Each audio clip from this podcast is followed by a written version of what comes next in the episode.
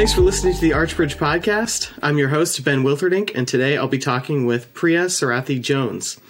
Priya is the National Policy and Campaigns Director at the Fines and Fees Justice Center, where she's primarily responsible for supporting and leading national coalitions for fines and fees reform.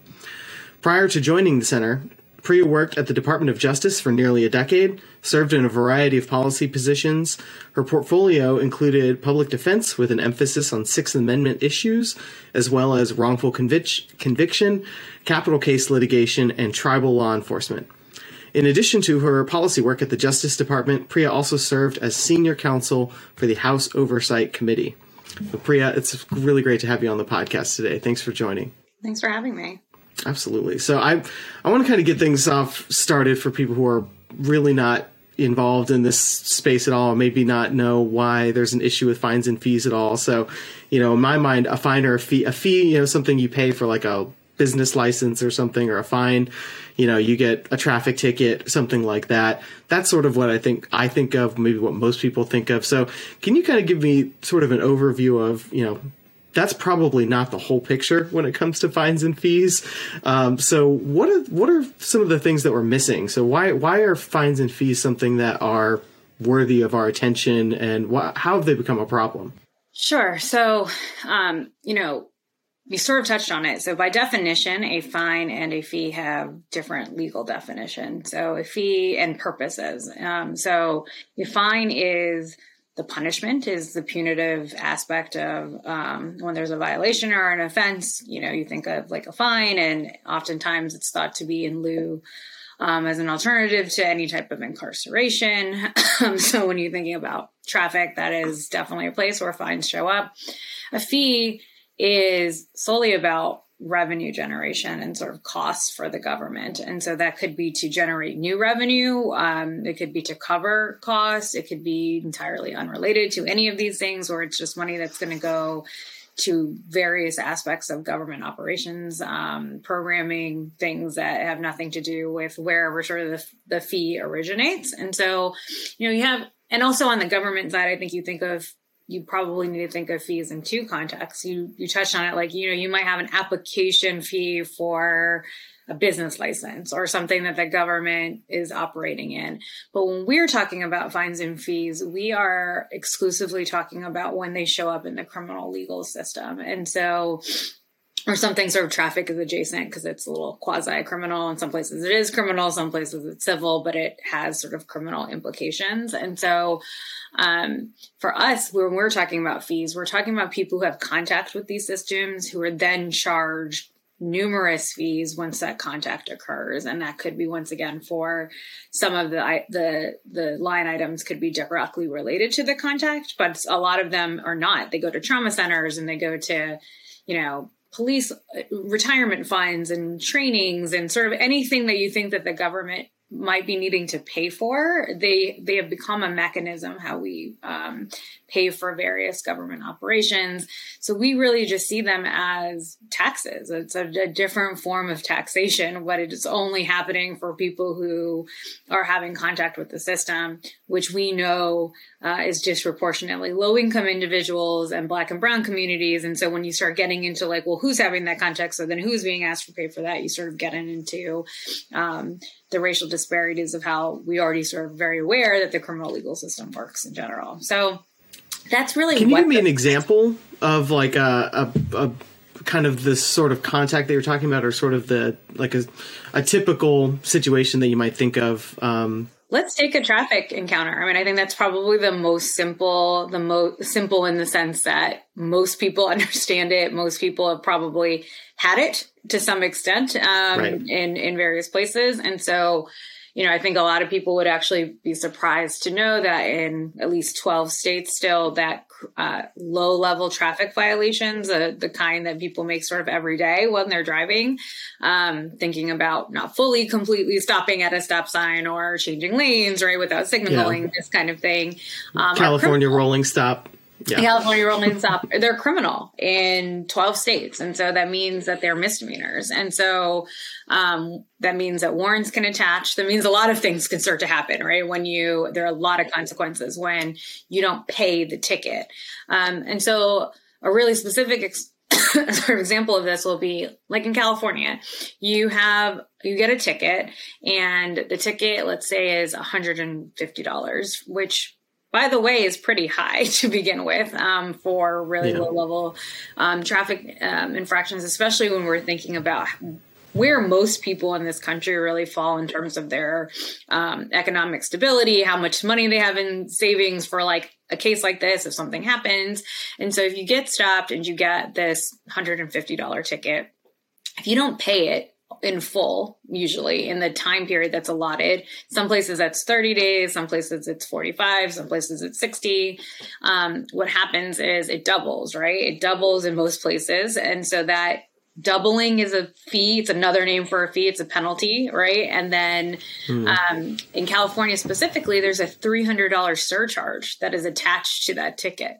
And so you easily go if it's not paid on time. It's not paid in those 30 days. And so then um, something that was a hundred 150 dollars all of a sudden is $450 right? And so yeah. um, and that's a, that's just one of the fees. That's just the surcharge. It's the highest one. So it's like an example that i would use. But there's also other fees that could be you know smaller two dollar fee here a three dollar fee here a ten dollar fee here right that add up also. So then at the end you have this cumulative fee structure on top of the fine that has been assessed for um, your traffic violation. And so that is the most common, I would say, way that this sort of appears is that the everyday traffic citation, but you can also think of it in everyday misdemeanors, right, that are showing up across the country where um, they do not have jail time. Well, they might have jail time, but they, you know, we're not obviously encouraging that they do have jail time. And then um, people are getting those citations, they come with fines, and then they have court costs and fees and all kinds of things that come up. So you also see if you try to show up and like dispute your um, your ticket, you might say, "Fine, we'll dismiss the ticket. Don't worry about that, and we'll charge you the two hundred and fifty dollars for court fees for coming here today." And so Great. That's another way that they show up. And so it's there's no there's not situations where you say like I didn't do it, I shouldn't be here. This is what's going on, and then it's like zero dollars. Go on with your day. You're charged for showing. So that's very rare. Yeah, I mean it's very rare that you will not have some financial situation that attaches, whether you pay it in in full upfront, whether you pay it um, you're late, you're behind, whether you get on a payment plan and you're charged extra fees because you're on the payment plan. So here's an extra $15 a month every time you need to make a payment, right? So the ways, the numerous ways that this shows up um, really vary from jurisdiction to jurisdiction, but you can also think about who's most likely to bear the cost of those fees, right? Who's who's not paying their ticket right away and on time when they get it? Usually someone that doesn't have the means to just deal with it, right? To just say that it's okay, it's $200 and I'm annoyed and maybe I shouldn't have gotten the ticket in the first place, but it's not worth my time today to like, you know, dispute that. So I'm going to pay my $200 and I'm going to go about my day. But that if that's mm-hmm. not an option for you, and even if you have to get on a payment plan and then they say, you know, it's fifty dollars up front, and then it's a it's an extra fifteen dollar fee every time you you know make a payment. You you see how all of these things start to add up, and right. And for the government in particular, it's an easy it's an easy thing to do, right? Where you think about how, and I'm by no means a tax expert, but I do know it's incredibly difficult to change your tax laws, right? To get taxes passed, to increase them, to sort of go through the process that many places have for those types of decisions to be made. But it's really easy to say, we're going to track, track, like attach a, an extra hundred dollar surcharge here, an extra fee here. And, and we've seen that happen, um, a lot over the last 15 years. And really there there's fees and fines have always been a part of the US um, criminal legal system. And you know mm-hmm. there there's an excessive fines clause right in the in the constitution. But then there's the fees really started to ramp up um, where we saw during the Great Recession. When there were budget um, uh, strains in local, state, and local governments, you start to see the fees go up and where they show up, how much they are, even fines and number and amount start to increase across the country, and new things start to be added to the books for fines. And so, what it's really become is a tool for trying to address your budget shortfalls across the country. And so we saw it in the Great Recession. Right. And we are we're watching and heavily concerned about how it's showing up now too, um, given what's been going on the last two years.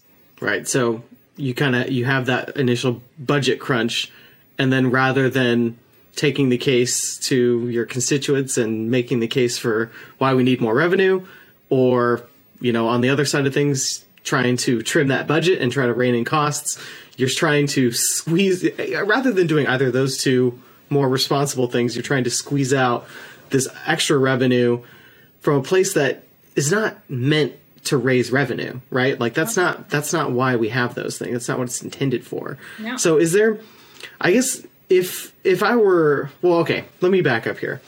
How widespread is this problem? Is this is this something that our people are dealing with in every state in the United States? Or you mentioned, you know, some states um, the traffic violations are criminal, twelve, I think you said, and that that probably leads into some more serious some more serious uh, consequences when it comes to fines and fees.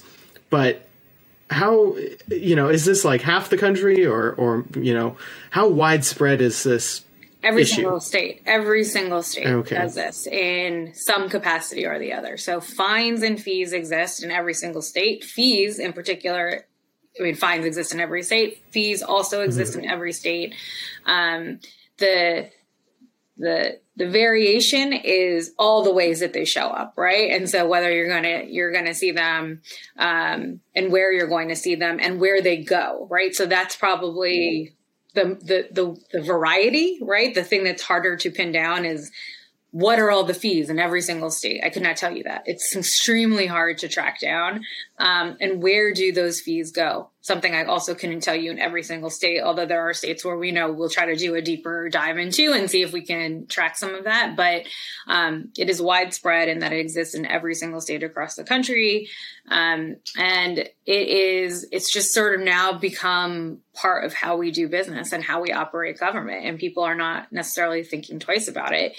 And it is really important in our work in the, it, it also exists in the juvenile um, justice system, right? We're charging juvenile juveniles fines and fees for their contact with the juvenile justice system and their families and asking them to pay for these things. And if in, in some states that attaches to the juvenile right? They are their license is preemptively suspended. So if you're 13 you're never going to have your license until you pay these fines and fees. Like a driver's license your driver's license yeah is preemptively so that that is also something that happens when you were um, so i think that the things sort of to step back are fines and fees happen in every single state and there are collateral consequences when those fines and fees go unpaid in every single state which will differ. Um, and then there's also extremely harmful debt collection practices, which is sort of also part of the collateral consequences because those consequences in the fines and fees space are directly tied to getting trying to get people to pay or so they see them as tools to get people to pay and so those collateral consequences and debt like very very predatory debt collection practices also are um, in every single state in this country Okay.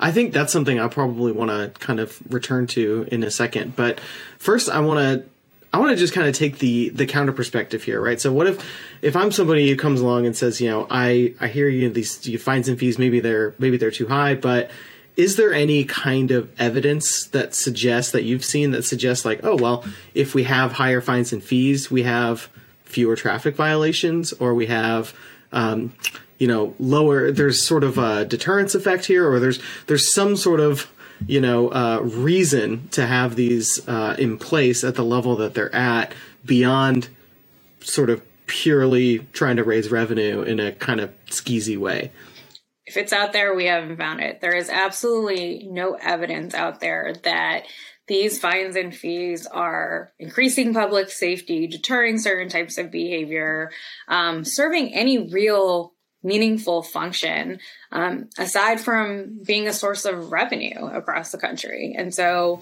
um, it it the fee so and once again looking at these things separately there's absolutely no evidence that fees do anything right except generate revenue. I mean that's their purpose by definition is to be a source of, of, of revenue for the government.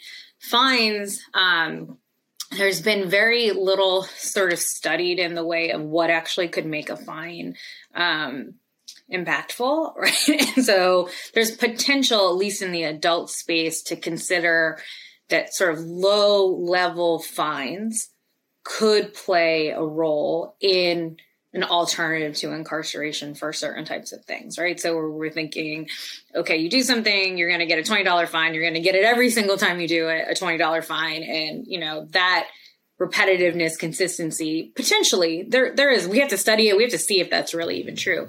What we do know mm-hmm. is that the dollar amount of that fine is definitely not part of the equation. So there's no, there's nothing that tells us that, hey, if you hit someone with a, a $500 fine versus a $5 fine, that that $500 fine has any more value to the behavior change or the deterrence or anything that might potentially be a reason to have these in place than the $5 fine itself. And so the number itself, which is a large part of the problem on the fine side, is right.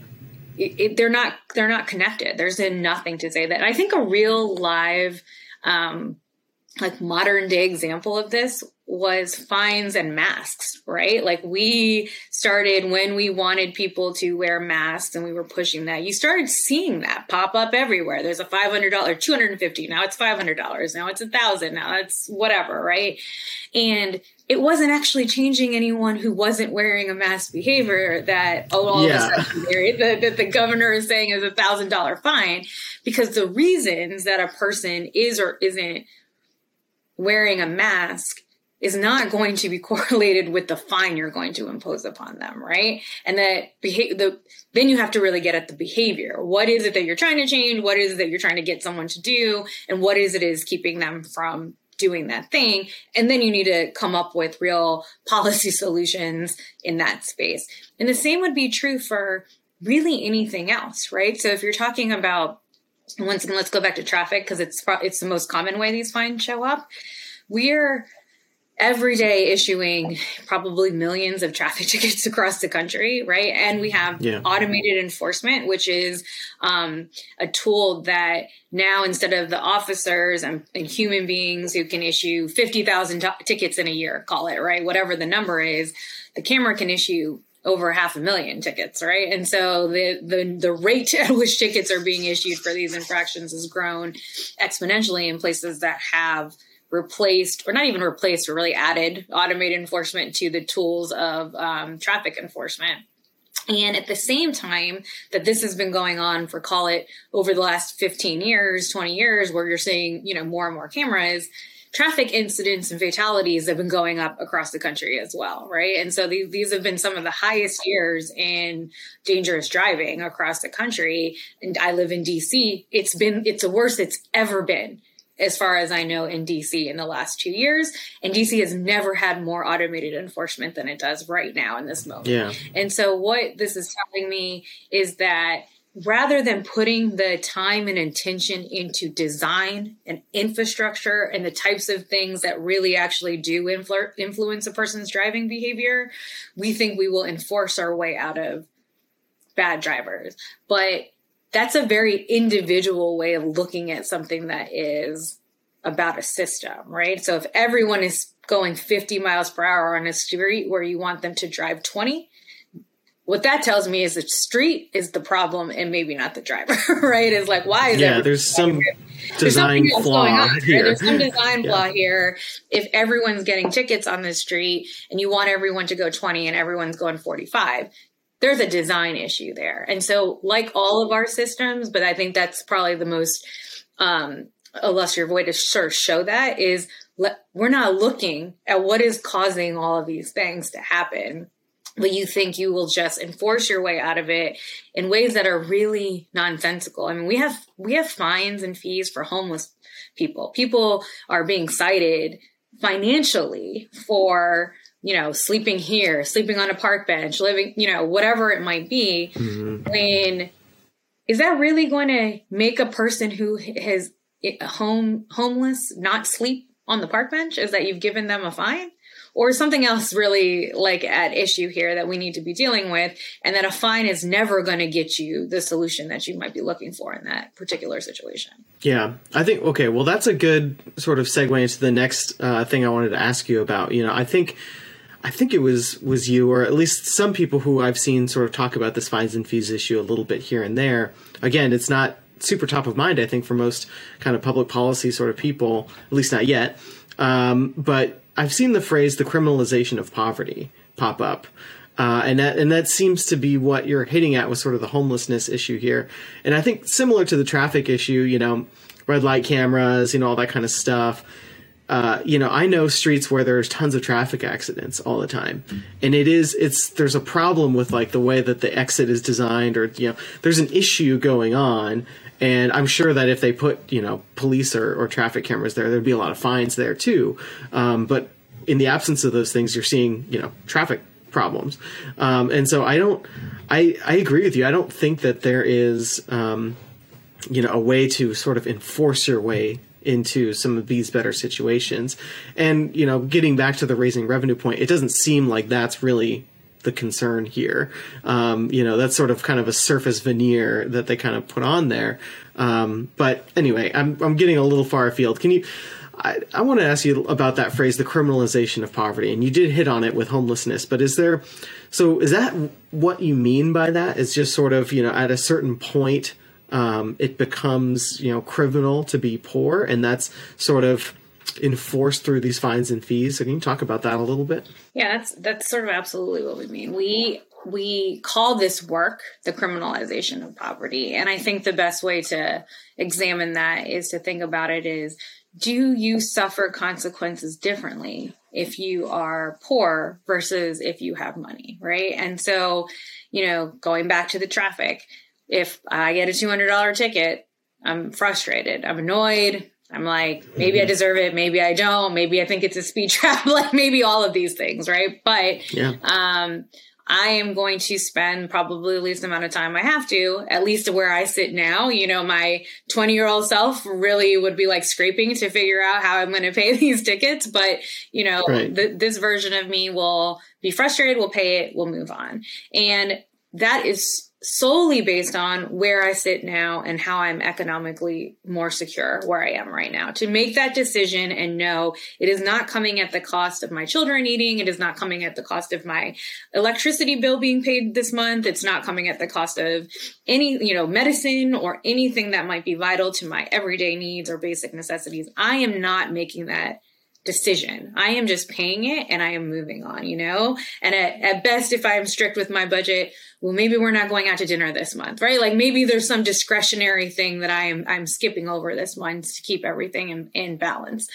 But for someone where $150 is life altering, right? That that is the difference between them paying for their electricity bill that they already weren't sure how they were going to pay this month and they, you know, their medicine yeah. for their children and all of these things, then they are suffering different consequences at the end of the day than I do because the, the things they're choosing between are different than what I'm choosing between. So the punishment itself is harsher on that person than it is on me. And if you think of someone like, you know, Bill Gates, someone super rich, it's of no consequence to them that they got a $200 ticket, right? I don't know that that makes them drive any faster or slower or park better or whatever that it is in the moment. That it wouldn't if I were Bill Gates. I mean, right. I am actually being like, well, I just saved myself three minutes of time, which might be more valuable yeah. to me, right? Then yeah, it might it might be right, right. Like I make you know a hundred thousand dollars a minute. I don't know what the equation is for him, but there might be like a yeah. financial analysis there where okay, that it feels worth it to me, right? And yeah, um, and so the way we think about that is so different. The other part of talking about criminalizing poverty is the consequences, the things we sort of haven't really got to. So we've talked about how people might make their decision to pay or not pay or not be able to pay, but then the next phase is what happens when you don't. And so we've talked about how you know, you have the penalties, the surcharges, the interest, the doubling, the, all the things that financially begin to accrue on the person who already wasn't in a financial position to handle the underlying fines and fees. But then there's other things. So then you're talking about traffic. your driver's license will be suspended in over 30 states now and, and in one way or the other in, in, in most states when we started this work it was every state but like five where your license was suspended for not paying those fines and fees even if you know when I think when, before I got into this work, if I thought about a driver's license suspension, I'm thinking about someone who's unsafe on the road, right? Like you, you yeah. are a danger to yourself and others. And so now you have your license suspended. But millions of people have their license suspended because they did get that. Um, your tail light is out and you didn't fix it. Your registration is expired. Your, you know, your, um, stickers aren't in compliance you change lanes without putting your signal on, things that people do, we know in practice all the time. Um, they're having their driver's license suspended. And the minute you drive in any state with a suspended driver's license, you're committing a criminal offense. So when you get pulled over, it's a, a minimum of misdemeanor in every state. And so you can be arrested, then you'll accrue more fines and fees. You will go to jail, and then you go through the process of how long you're held in jail while all this is happening, and you're sort of released. You probably lose your job. So we're, when we're talking about all of that, there's a series of consequences that then start to unfold for this person who did the same exact thing another person did, but that person could pay themselves out of the situation, and this person could not. And so they're going to continue to suffer more and more consequences. Yeah. And that happens in all the spaces of sort of the criminal legal system. But the traffic one is the one we, I like to focus on because it's probably the most relatable to a lot of people is that, you know, most people have made some type of sort of traffic offense in their life. Yeah. I mean, and that, it's really sad, uh, you know, just thinking about that because that's that's the kind of thing that I can really see causing sort of a, a downward spiral. You know, like you get a traffic ticket, I, you know, you know, I'm sort of in the same boat as you. you know, I'm just gonna, I'm just gonna pay it, you know, within reason. I'm just gonna pay it so that I just don't have to think about it anymore. But if you are someone that's struggling to come up with that or something, you know, you miss, you miss that payment for one reason or another. You know, 150 dollars is quite a bit different than that like $400 fine. And then if you get your license suspended on top of that, like, well, maybe maybe you can't get to work anymore you know like maybe or or at least become getting to work becomes like a major challenge in a in a way that maybe it hadn't before. Um, and you know then you start to think about sort of the trade-offs of like well I need to get to work on time and you know, maybe drop off the kid or you know whatever you know some other thing. Um, and you're weighing that against you know like well my license is technically suspended but in order to get it unsuspended i have to pay the fine. In order to pay the fine i need to go to work.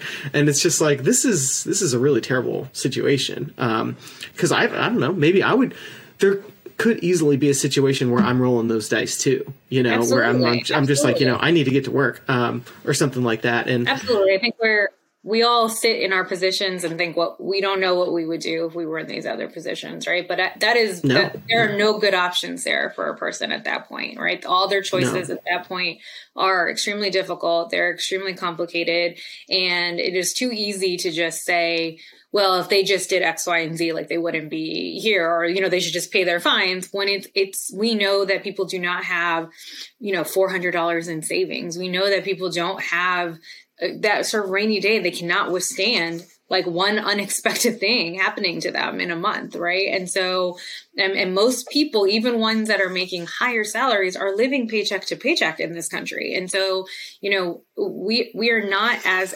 most people in this country are not economically stable in the way we'd like to think. And so these types of unsolicited sort of events that happen in their lives every day can alter the course of you know, so many things, right? And we see that people have had their licenses suspended for 10, 15, 20 years because they cannot pay the underlying debts um, that they have. And then once that happens, it's really difficult to get a job, nevertheless keep the job. And like you said, every time you're getting behind, yeah. you can't get your um, uh, car insured. Like there's so many things that happen. So you're you might have a car, but now it's not insured, and now that you know there's all the things that sort of happen that really don't drive good um, public policy overall. And then you asked a question earlier about public safety. Not only is it not linked, there are studies that show that the more you rely, that a jurisdiction has a higher um, reliance on fines and fees, the higher their rates of unsolved homicides are. There are sort of public safety numbers that I think we could really measure against public safety goals. They start to diminish. And that's because we're using our law enforcement to be debt collectors, to go out here and, and do the citation. And when they don't pay, arrest them and spend their time processing people whose only crime is that they didn't pay instead of letting off police officers do what it is that we believe the true value is of law enforcement and that is keeping communities safe right and focusing on how that we do that and all of these things tie across the thread of where is this happening where are we using police officers like this how is this showing up and how that erodes at the trust in those communities with law enforcement so all of these big things that we're always talking about these are the little things that make up the big problem, right? These are the things that are showing up because police are not legitimate in the eyes of the communities when they are seen as sort of shakedown artists for them, right? That you're coming and you're citing me and you're citing me for five and six things that I'm never going to be able to pay you think about what that does in a community and what that does to the relationship between the police and the communities that they're looking to serve. And that's what happened in Ferguson. You know, that is what happened in Ferguson, Missouri, where they asked their police officers to be doing this for the direct purpose of generating revenue for the government. And when they didn't, issue warrants and arrest people until they pay. Like, and then and then we wondered, well, how did we get here? right? How did this happen? Yeah.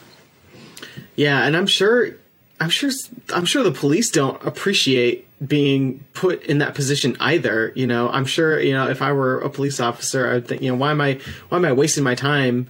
You know, chasing down some fine or something when there are probably other things that I should be focusing on, or you know, other places I could be, other things. There's an opportunity cost there. Absolutely. Um, and I just find it particularly grating that the licenses are being suspended, like you said, not for any reason of why they might be unsafe to other drivers, but because it, it's just the suspension of licenses unconnected to their performance as a driver, and it's yep. and it's purely connected to this other you know thing, and it's just.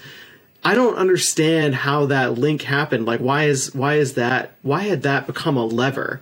Um, you know, here in terms of like, you know, collecting debt. Why is that even? Why does that have anything to do with your driver's license? I guess that's just maybe the connection is traffic violations, or maybe just it happens to be the incident. But I find that particularly grating. Um, and I think if you ask, people have a misbelief that it works because a lot of times those who are making decisions are like it would work on me it would work on me for you to say to mm. threaten to if I wasn't going to pay for you to take away my license and you know sort of cause me to be inconvenienced. I will, you know, it would make me pay, but that's because you have the money, right? So you're mm-hmm. assuming mm-hmm. it it it could very well work on a person who is has the money is like you know um fingers up to government and I'm not going to pay. And now the government is going to say, well, you can't have a driver's license but the number of people that fit into that box who are getting like you know tickets from the government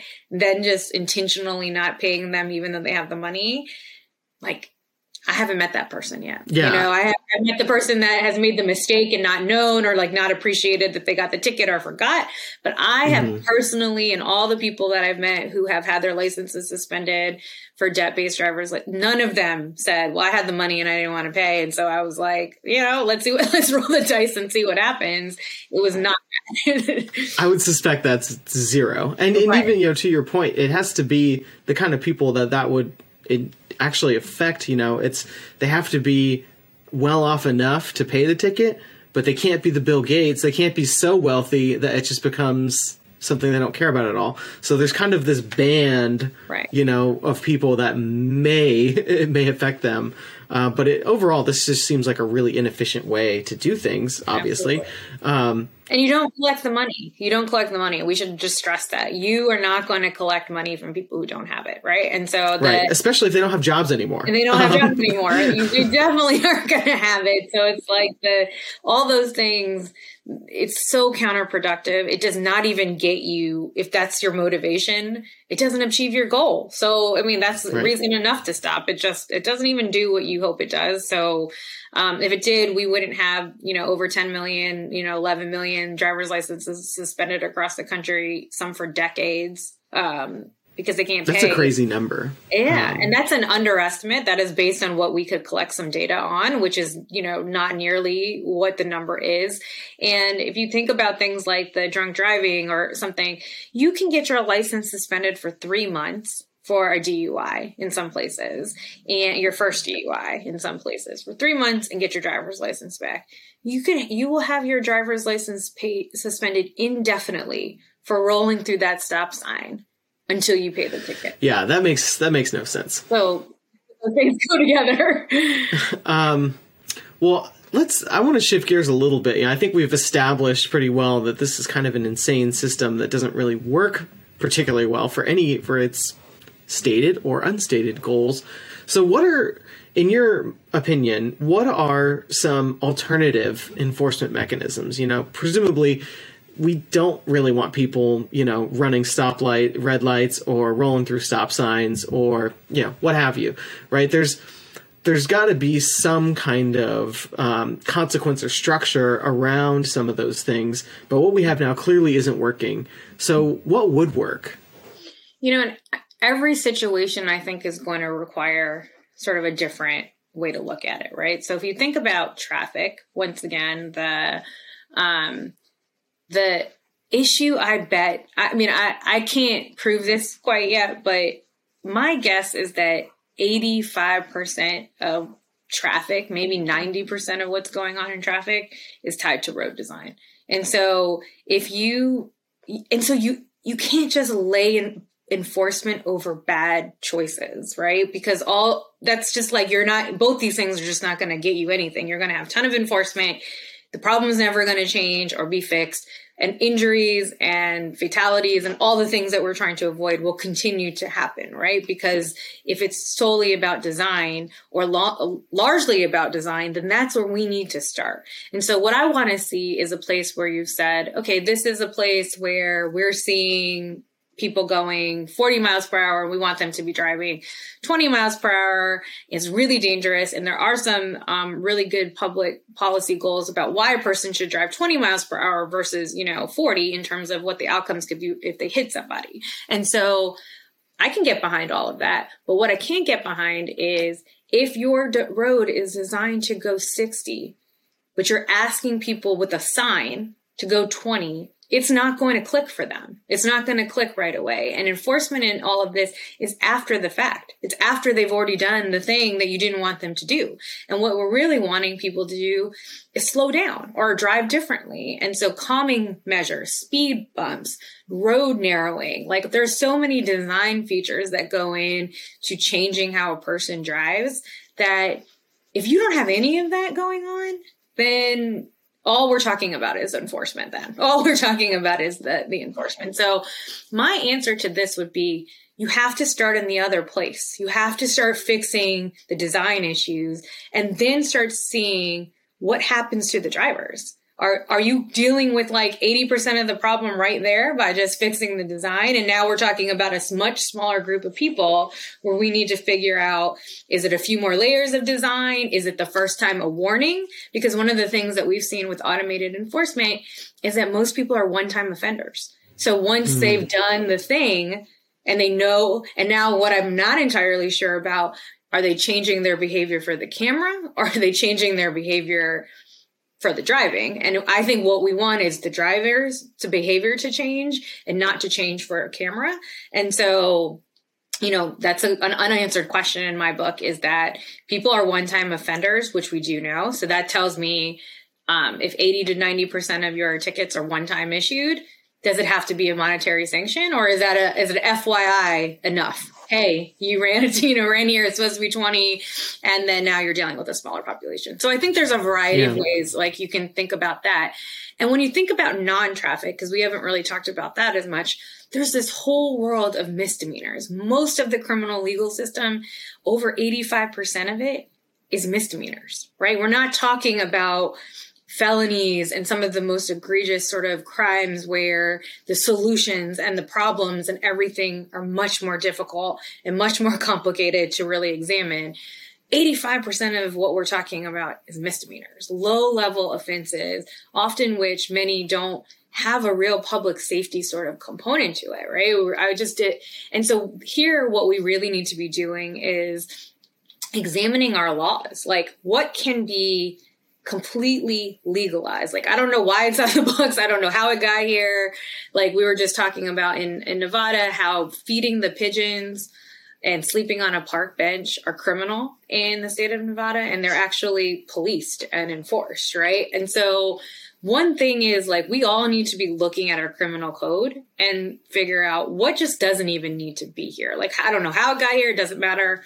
Take it off the books together. What should move from criminal to civil. So that is the traffic conversation. Most places traffic is civil. And so that doesn't necessarily deal with the underlying fines and fees. And so you still need to come up with solutions in the, fi- in the fine space because the fees are um, revenue generating, but it shouldn't be criminal, right? Every time you do something like criminal shouldn't be where. So there, what should kind of stay on the books because it does have a maybe meaningful public policy goal but be civil and not criminal. And then what needs to stay as true criminal behavior, right? That we need to be examining with the lens of changing, deterring, and altering. And what are the ways that we sort of put in mechanisms in place for those things. So like there's buckets and all of these things require different solutions and and and they're and they're going to require us to also be comfortable with some trial and error that we are we're going to try some new things we're going to look at some new solutions we're going to decriminalize we're going to legalize. And in the civil space the biggest thing i think in the adult space is that once we get rid of fees because our belief is that fees need to be fully eliminated. If you think this that government needs to be funded and operate a certain way everyone should pay for it. Everyone should be a part of that those operations benefit the entire community and they should be paid by for the entire community. And you know your mechanism for that? Taxes. Like so look at how you're spending your money look at how you're raising your money make the tough calls have the, the conversations yeah. make your case to the public too. Make your case to the public. The public will tell you right where what they think and justify you know in some places fines and fees directly go to paying the salaries of judges and oh that mm, that seems like a misalignment of incentives if i've ever heard one.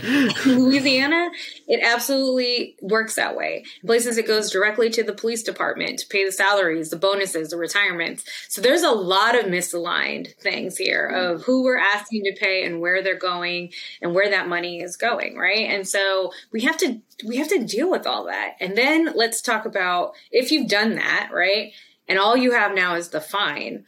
What is a fair and equitable fine? It, to us, the answer to that question is both based on the offense, right? So what, what did they do and the person and what would be punishment for them, right? Is, is it enough for us to say that a $10 punishment or a $15 punishment may feel inc- like it's like that Bill Gates thing, right? Maybe that's my Bill Gates moment, right? That's my ten dollars. Is yeah. like that's when I get to feel like a millionaire, right? But for someone else, ten dollars maybe it, the fact that they went through this process, that they had a, a punishment, that they could actually accomplish that accountability by paying, and then they move on, is in and of itself something to think about, right? Versus if a person can never complete the cycle, like you tell them that they're punished, they you told them that they have to do this, and they can actually never attain that goal, what's the real lesson in that, right? What's the real punishment in that? Like it, it doesn't sort of jive with psychology like that those all those yeah. things will work together um, so there's a lot of things to be explored i i mean i i still feel like we are we're getting there slowly in some places, but we're still very much stuck on being a culture that is very enforcement heavy and very much if we punish people severely and enough, we'll create this like utopia society that we're looking for. And I just don't think that that's proven to be true because that's something we've done very well. Has been very, very punitive and put incarcerated a lot of people. And I don't think it's actually gotten us any of the things that we've been looking for as a society. Yeah, it. I mean, clearly we're falling short uh, in in a lot of uh, key key ways. I I want to back up and, and kind of highlight one thing you said uh, recently, and then I'll probably push back a little bit on something you said a little bit later. So, the first thing I really want to highlight is when I asked you about alternatives to enforcement, specifically in the traffic space, I thought it was really helpful the way that you sort of framed it to think about, well, I was I was sort of primed for thinking like what is an alternative enforcement mechanism that will actually accomplish our goal. And I thought it was helpful the way that you sort of pulled back from that and said, well, why are we enforcing things anyway? We want drivers to be safe. We want there to be less traffic accidents. So if we change sort of the road design, maybe we won't need that enforcement. And I think that's a really helpful way of looking at those problems, right? So it's not it's not maybe fi- just finding better ways for enforcement. Maybe it's finding ways that we wouldn't need that enforcement to begin with. And I think that's super helpful and super key. Um, so I just wanted to highlight that. And then the other thing that I'm a little bit worried about it would be, you know, if we it might improve sort of the fines and fees system that we have now, which is I think as we've talked about pretty terrible. Um, but I do anticipate sort of maybe a new bucket of problems if we were to give a lot wider discretion to say police officers or the justice system to say, you know, instead of having, you know, one uniform fine or fee for this violation, this misdemeanor, we're going to treat everyone sort of individually differently. We're going to take into account these circumstances, maybe their record, maybe um, you know whatever. And I guess to some extent we do that now, but really um, that's more for more serious things. Um, I think if you push that down, are you worried about sort of creating a system where it feels like punishments and fines and fees are just sort of being delivered um, on an ad hoc basis. Um, you know, where it just first of all there that could potentially open up for more um, abuse, right? You know that that could be you know turned uh, in a in a really negative way. But even even apart from that, you know, it might just seem like, oh, we're living in a society where, like, if I do something wrong, I don't know what the consequence of that's going to be. I don't have uh, a good handle on that because it's so different, sort of person to person. So, can you address that concern, or do you think that's overblown, or how how should we think about that? Yeah, I, I I think that so those to me those solutions are are would be created within a sort of a framework. You know what the the guardrails are, right? And so like okay. example, so this, this sort of income based fine model or uh, sliding scale model or there's it's got different names. Um, it's done in Europe in a different way. It's called day fines in Europe. So I don't know if you've ever seen like the headlines like you know, Swedish billionaire gets two million dollar traffic ticket, and so like no, there's no, no cap. Okay, interesting. Oh, you should you should Google it so you see that okay. like that's a real thing in in Europe. Is that very very wealthy people who commit traffic offenses have gotten million dollar tickets um, for speeding, and that's because they're they don't have a I'm I'm not fully like I don't know all the, the, the ins and outs of that system, but there's not caps in that way, right? So you make a billion dollars, like you you legit could get a million dollar ticket there. That that form would not be adopted. I don't think in the United States. I don't think anyone's like we're not we're not going to go for that here. Where even though there's very few billionaires, uh, like we're we still want to make sure that they don't get these like million dollar tickets, right? Because I think the American dream is that we can all be billionaires, right? And so we often make policy based on the fact that one day it could be us, right? And so the the the flip side of that though is you can do it with caps, right? And so even if you take like a system now where uh, let's say that the fine for sleeping on the park bench, let's call it, which probably are only homeless people, I imagine, that are oftentimes getting cited for that. But let's just pretend that part's not the case. If the if a sleeping on the park bench is a hundred dollar ticket, then you could design a system where hundred dollars will be the max no matter who does it, right? So like that, that higher echelon is the worst punishment you could ever get for sleeping on the park bench.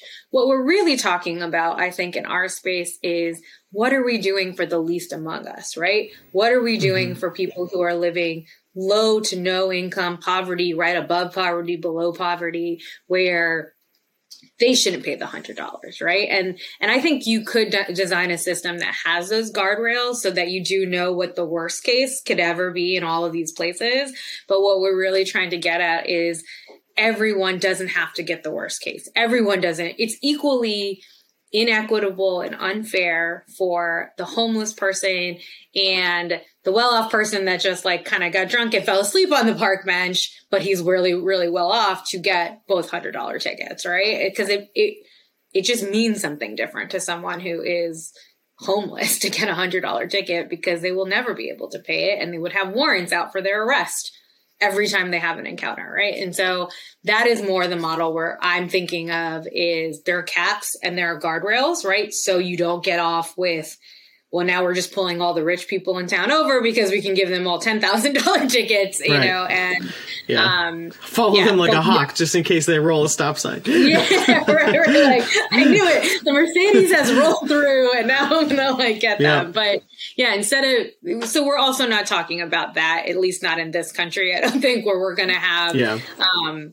you know, an endless um, um, amount of money that you could charge a person for these types of things either. And and and there is a way I think to come up with pilots where we see what does that really look like and what could we test out and what could we see and work. And there are already places that are implementing low income models for various things on the local level, right? So it's it's people understand this now that it is not just to charge everyone the same thing because everyone isn't the same. Now you can yeah. put a, you know, you can you can cap that, but it's really about what happens at the low end that I think we're concerned with. I I tend to agree with that. I think I have kind of a slightly different view on it. I mean, I I'm very sympathetic to the idea that we shouldn't be um, levying the fines in the same way.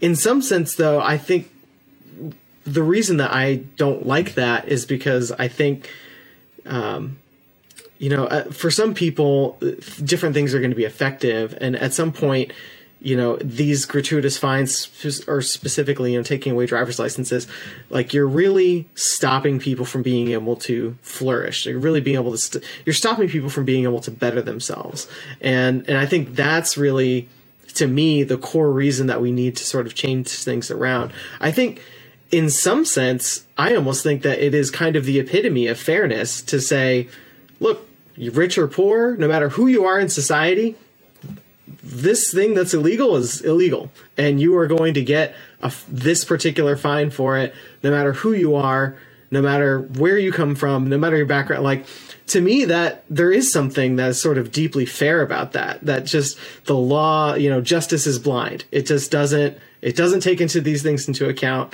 and so and there's a downside to that, right? Um, so, but there, I do think that you know maybe grounding some of these reforms less in kind of a, a fairness framework and more of a flourishing framework, saying like, is this one? Is this accomplishing our goal for for public safety. First of all, is this effective? Um, that really should be the first thing. What are the design things that we can look at? You know, in the case of the road, you know, how can we how can we fix this problem so we don't need to enforce? And then secondly, you know, if if we are going to enforce these different fines, uh, how do we balance fairness with making sure that we're not just getting people in a hole that they can never get out of? Like that is not conducive to human flourishing. You're actively, you know, you're you're hurting people beyond what the immediate consequence of you know this particular fine or fee is. Um, so I just I thought I would I would kind of put that out there. You can feel free to kind of respond to that or or talk about that a little bit more if you want. But I did want to before we run too much out of time, I did want to get um, a little bit on. Uh, where you see these improvements, sort of where, where you've seen some progress here, uh, and uh, what what you like about that, and, and how those how that's sort of shaping up. So I'll kind of turn it back over to you here to uh, to talk about whatever however you want to take that. Yeah. Well, so I, I think on your first point, you know, I I would love to be in an ideal where you know justice is blind and the way that these things work. Um, it, it's just the, the problem with it for me is that enforcement is primarily happening in certain communities, right? So from jump, mm. there we are not getting the same kind of enforcement in upper middle class, affluent, predominantly white neighborhoods across this country. That's not where police are hanging out. That's not where they're looking for people. That's not where you can find plenty of crime in all of those neighborhoods too. There's just a different kind of crime and they're happening in different ways, right? And where enforcement is happening is predominantly in low income neighborhoods, oftentimes in this country, indigenous, black and brown communities. And and so just in the way that we do it, it, by nature, by the, not even nature, by design, where the, where we're policing, where we're enforcing, it's already not blind and it's already unfair. So I think like similar to the traffic, if we step back and we re-examine how we're doing things to begin with, you might be surprised of how much of the problem we solve just by shifting our lens into prosperity and what's the real reason these things are happening and how do we get to it so then we can have what i would think would be a true conversation about what is the proper way to design enforcement when it's necessary and what should that look mm-hmm. like and what should the goals of that be and how should we move forward from it we're just so far away from that that we do have to address what's happening right now, which is this is happening to poor black and brown people predominantly and poor white people too right like this is happening to poor people like across the country and and then we can maybe shift to like a much better conversation that I'd love to be here having with you one day, like where we're actually talking about that. Um, yeah. And when, and when we're seeing reforms, I think the way that this space is unfolding right now is there is a lot of work in the collateral consequences space of this work right now um, because it's like triage, right? Take uh, like we're hurting people. So we're seeing policies and laws changing now since we've launched the free to drive campaign. 22 states have stopped or significantly curbed their use of debt based driver's license suspensions across the country. So we're starting to see people understand that issue. Yeah, good news. Make, yeah, make, make moves in there. And it's not, it's a long way from being done, but that is starting to happen, right? And we're starting to see that. We're also seeing, um, more political um, awareness that the use of fines and fees has great harm in specific communities, along with people getting data and seeing where they've been enforcing and what does it look like. And all the data is showing this is right on economic and racial lines, right? So they're seeing what is actually happening in their jurisdictions. And then, and policies are being put in place to try to get away from these. So there are places like California that had has close to 100 administrative fees in the criminal legal system, and they have, have abolished 45 or so of them already, right? So they're working their way towards getting out of a, a user fee system and out of a fee system where we're charging people for the for their contact, and we're starting to see more and more work in fee elimination. And now we're also starting to see people have conversation about what does an equitable fine model really look like, right? What does it look like to do to do the conversation we're talking about right now, right? Like, what should we be trying? And I will sort of caveat that with the juvenile fines and fees world, um, it's abolition. That juvenile systems are not about punishment in that way. They are, I mean, the adult system also is about rehabilitation, but the juvenile system is really supposed to be about giving kids the opportunity to be prosperous in the world to get, get they're so young to like get these things that they need to prosper.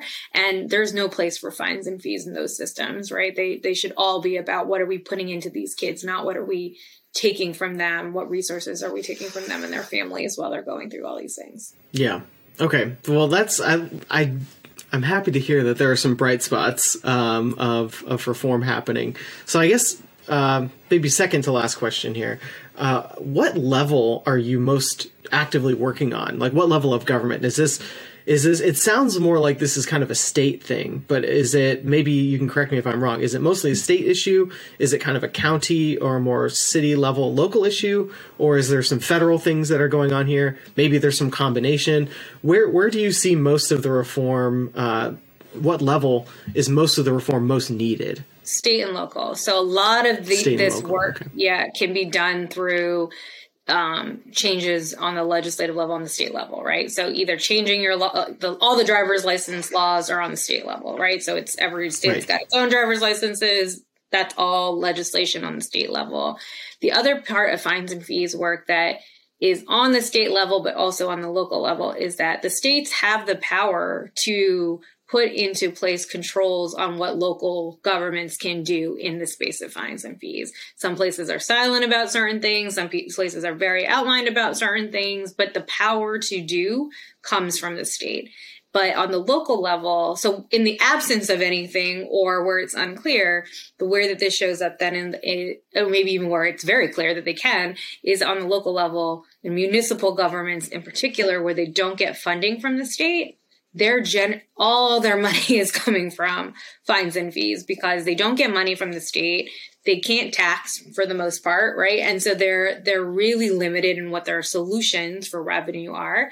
And so that is is where fines and fees are showing up really aggressively. But you can fix that both on the local level by getting folks to move away from that but also on the state level by saying what local governments are and are not aren't allowed to do in the space of fines and fees similar to how you tell a local government what they are and aren't allowed to do in the taxing world either right? Like they're not allowed to just yeah. have their own like certain taxes in certain states in certain ways. So it would be similar to that. And so that's where it shows up.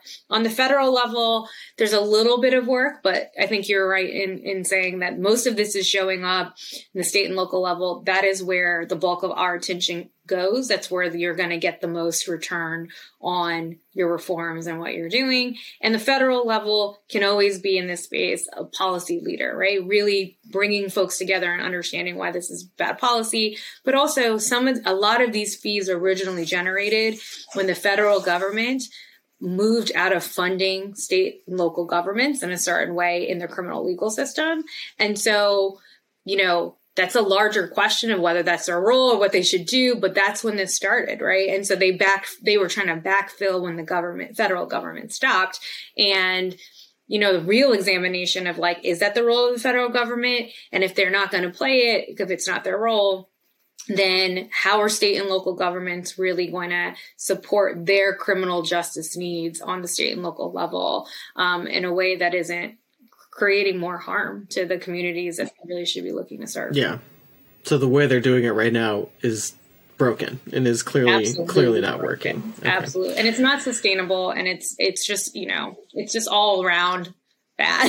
so like yeah, we have yeah. nothing but upside from here if we try to actually, you know, figure this out. Okay, well, I want to close with sort of this final question here, uh, which is, uh, you know, for people who are listening to this or watching this, um, you know, maybe they're probably working in or around probably state level uh, government and government issues. Um, what is what is maybe the one key thing, the one key insight about fines and fees that you'd want them to know if you could basically beam it into like every state lawmaker's brain? You know, what is the one thing that you would want to leave them with that they probably don't know already about this issue? I think that it just doesn't accomplish anything you think it accomplishes, right? It serves no purpose in what your true public policy goals are.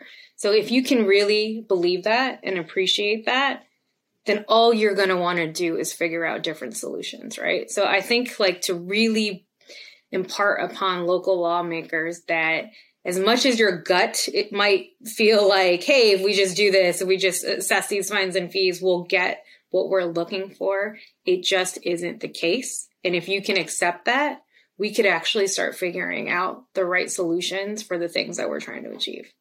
All right. I think that's a good place to end it.